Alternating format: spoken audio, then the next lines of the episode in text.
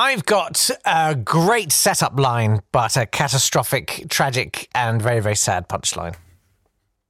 I've got a punctured dick. Date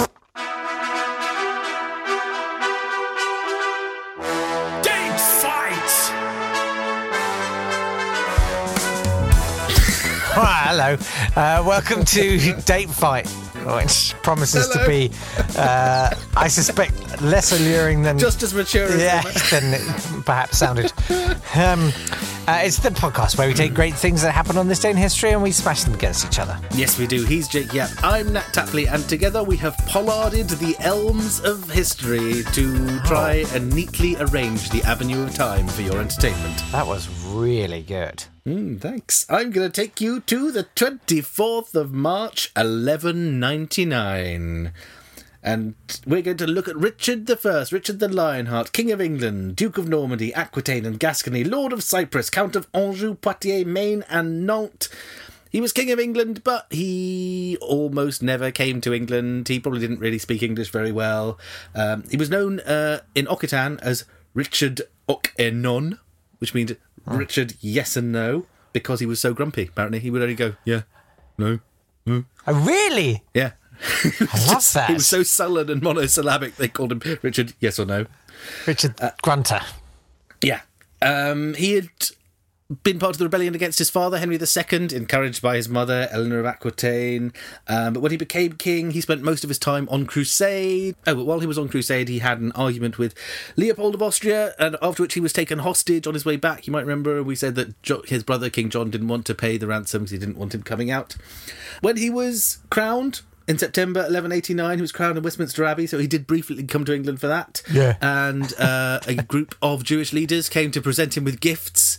Uh, do you want to guess what the court's response to the Jewish leaders presenting him with gifts was?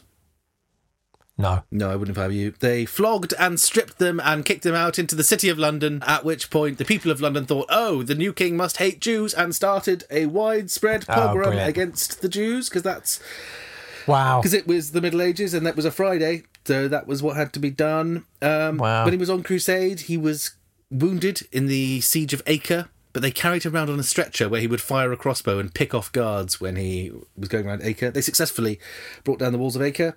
Wow. Uh, he took 2,700 prisoners of war while he was there, but then when he went to leave, he didn't know what to do with them, so he executed all of them. He just killed them all. Uh, he was a poet and a musician. We discussed that song he wrote when he was held a hostage for a year. He spent it writing songs. Is that the one that went, Um, yeah, no, yeah. and we've got two surviving poems.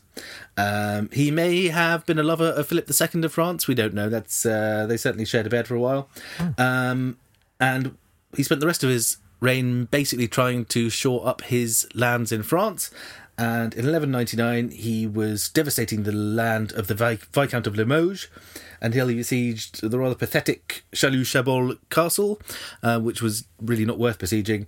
But uh, he was hit in the shoulder by a crossbow, and on this day, on the 24th of March, 1199, he was hit in the shoulder by a cos- crossbow. The wound went gangrenous. He had the person who shot him brought him, who turned out to be a little boy who said, "You killed my father and two brothers, so I'm going to kill you." Uh, and Richard the Lionheart forgave him and sent him away with a hundred shillings, although we suspect that he didn't get to take them very far before a member of Richard's court smashed him on the head and took them back. Wow. He died at Fontenay in his mother's arms. Uh, his heart was put in Rouen. His entrails are in Chalus. Um, and in 2012, his heart was analysed and found it was embalmed in frankincense. And so Richard I being shot in the shoulder with a crossbow, ending his reign and leading us to King John and the Magna Carta and all the great things that sprang from that is my choice for the 24th of March, uh, 1199, and every other year. It's a good choice. Thanks. It's very strong. Have you done the same one? Nope. Good. Nope. Um, I wish I had. Uh, I've got the 24th of March 1999. And like I said, it's it's a it sounds like a great setup line for a very funny joke. And then you get into the details of it and it is absolutely horrifying. Uh, uh, okay, here we go. A lorry carrying margarine and flour catches fire inside the Mont Blanc tunnel. What's the punchline? The resulting inferno kills 38 people. Oh. It is absolutely. there were so many other ways that could have gone. I mean, Mont Blanc has a load of I- stuff you could do with it. There's Yeah, flour and butter. there's, yeah, but there's a whole sadly, patisserie. And, oh dear. 38 people died. uh, it was awful. Uh, so, if you don't know about the Mont Blanc tunnel, it links Chamonix in France with Courmayeur in Hmm. Italy. And uh, they agreed to build it in 1949. So, 50 years on, this happened. Uh, it's seven miles long. At the time, it was the longest tunnel in the world. Are there longer ones Uh, now? Yes. Well, Hmm. yeah. The, the Channel Tunnel. Oh yes, for of course. example. Yeah, yeah. is yeah. Uh, anyway, it was it, the point being that it was a catastrophe because uh, you had like French authorities and Italian authorities, and they did not sync up, and they didn't know what they were doing. Uh, and it's now managed by one company um, that oversees Good. the whole thing. Yeah, but that's- it, it was pretty terrible. Was So, there a line uh, down the middle of the tunnel where it went from the French side to the Italian side before? pro- probably there probably was. Yeah. Uh, they had these kind of fire safety chambers that you could go in. So every, I think, every 600 meters, Yeah. there was like a safe hole that you could go in, and it had these fireproof doors. Um, and people went and hid in that, and the, the doors were tested, and they were fire resistant for two hours. The fire burned for 53 hours. the margarine acted as a fuel, and then it just melted everything. It went to a thousand degrees Celsius, and people were, ju- were reduced to ash. It was absolutely devastating. the more words you say, the worse this So, gets.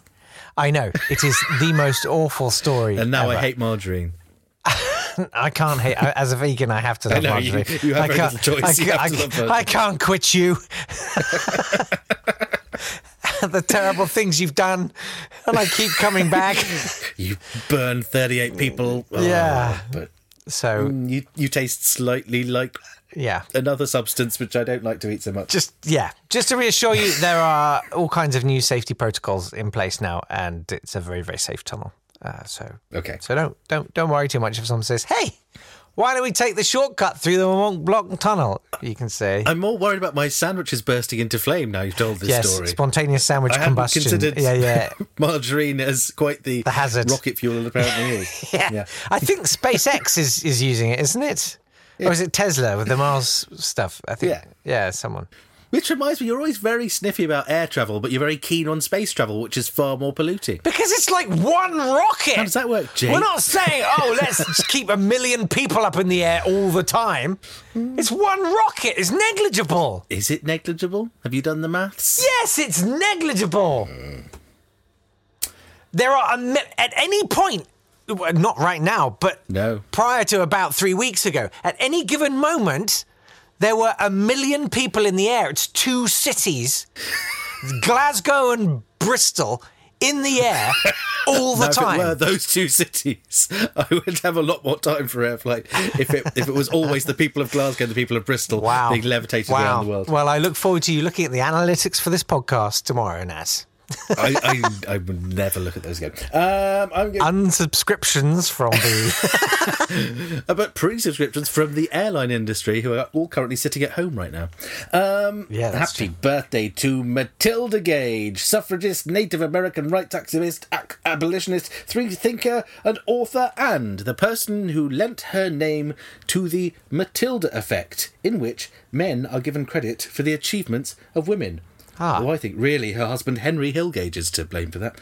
Um, Uh, she was the youngest speaker at the 1852 National Women's Rights Convention. She fought the conservative wing of the women's movement, who wanted to get the vote in order that they could uh, enforce a Christian political um, agenda. Uh, she fought for reproductive rights, and yes, she gave her name to the Matilda effect, which was named after the Matthew effect, which is that the rich get richer and the poor get poorer. But the Matilda effect is that men will generally be given credit for the achievements of women. Well, that Not on this podcast. Well done, Matilda. I mean, to be fair, you know, Kim, my partner, does all the research and, and scripts everything I say. Yeah. But, you know, just have to, uh, yeah, suck it up. Um, I felt like after the Yeah. uh, story, I, I my terrible Mont Blanc story, uh, I should come with a bit of a palate cleanser Mm. and a sweetener.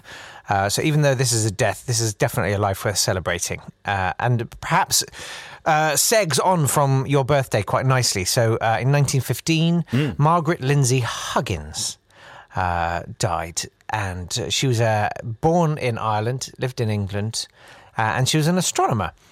And she she was a bit of an autodidact. She wanted to sort of further herself, and she got this uh, publication called Good Words, and it was basically a religious pamphlet.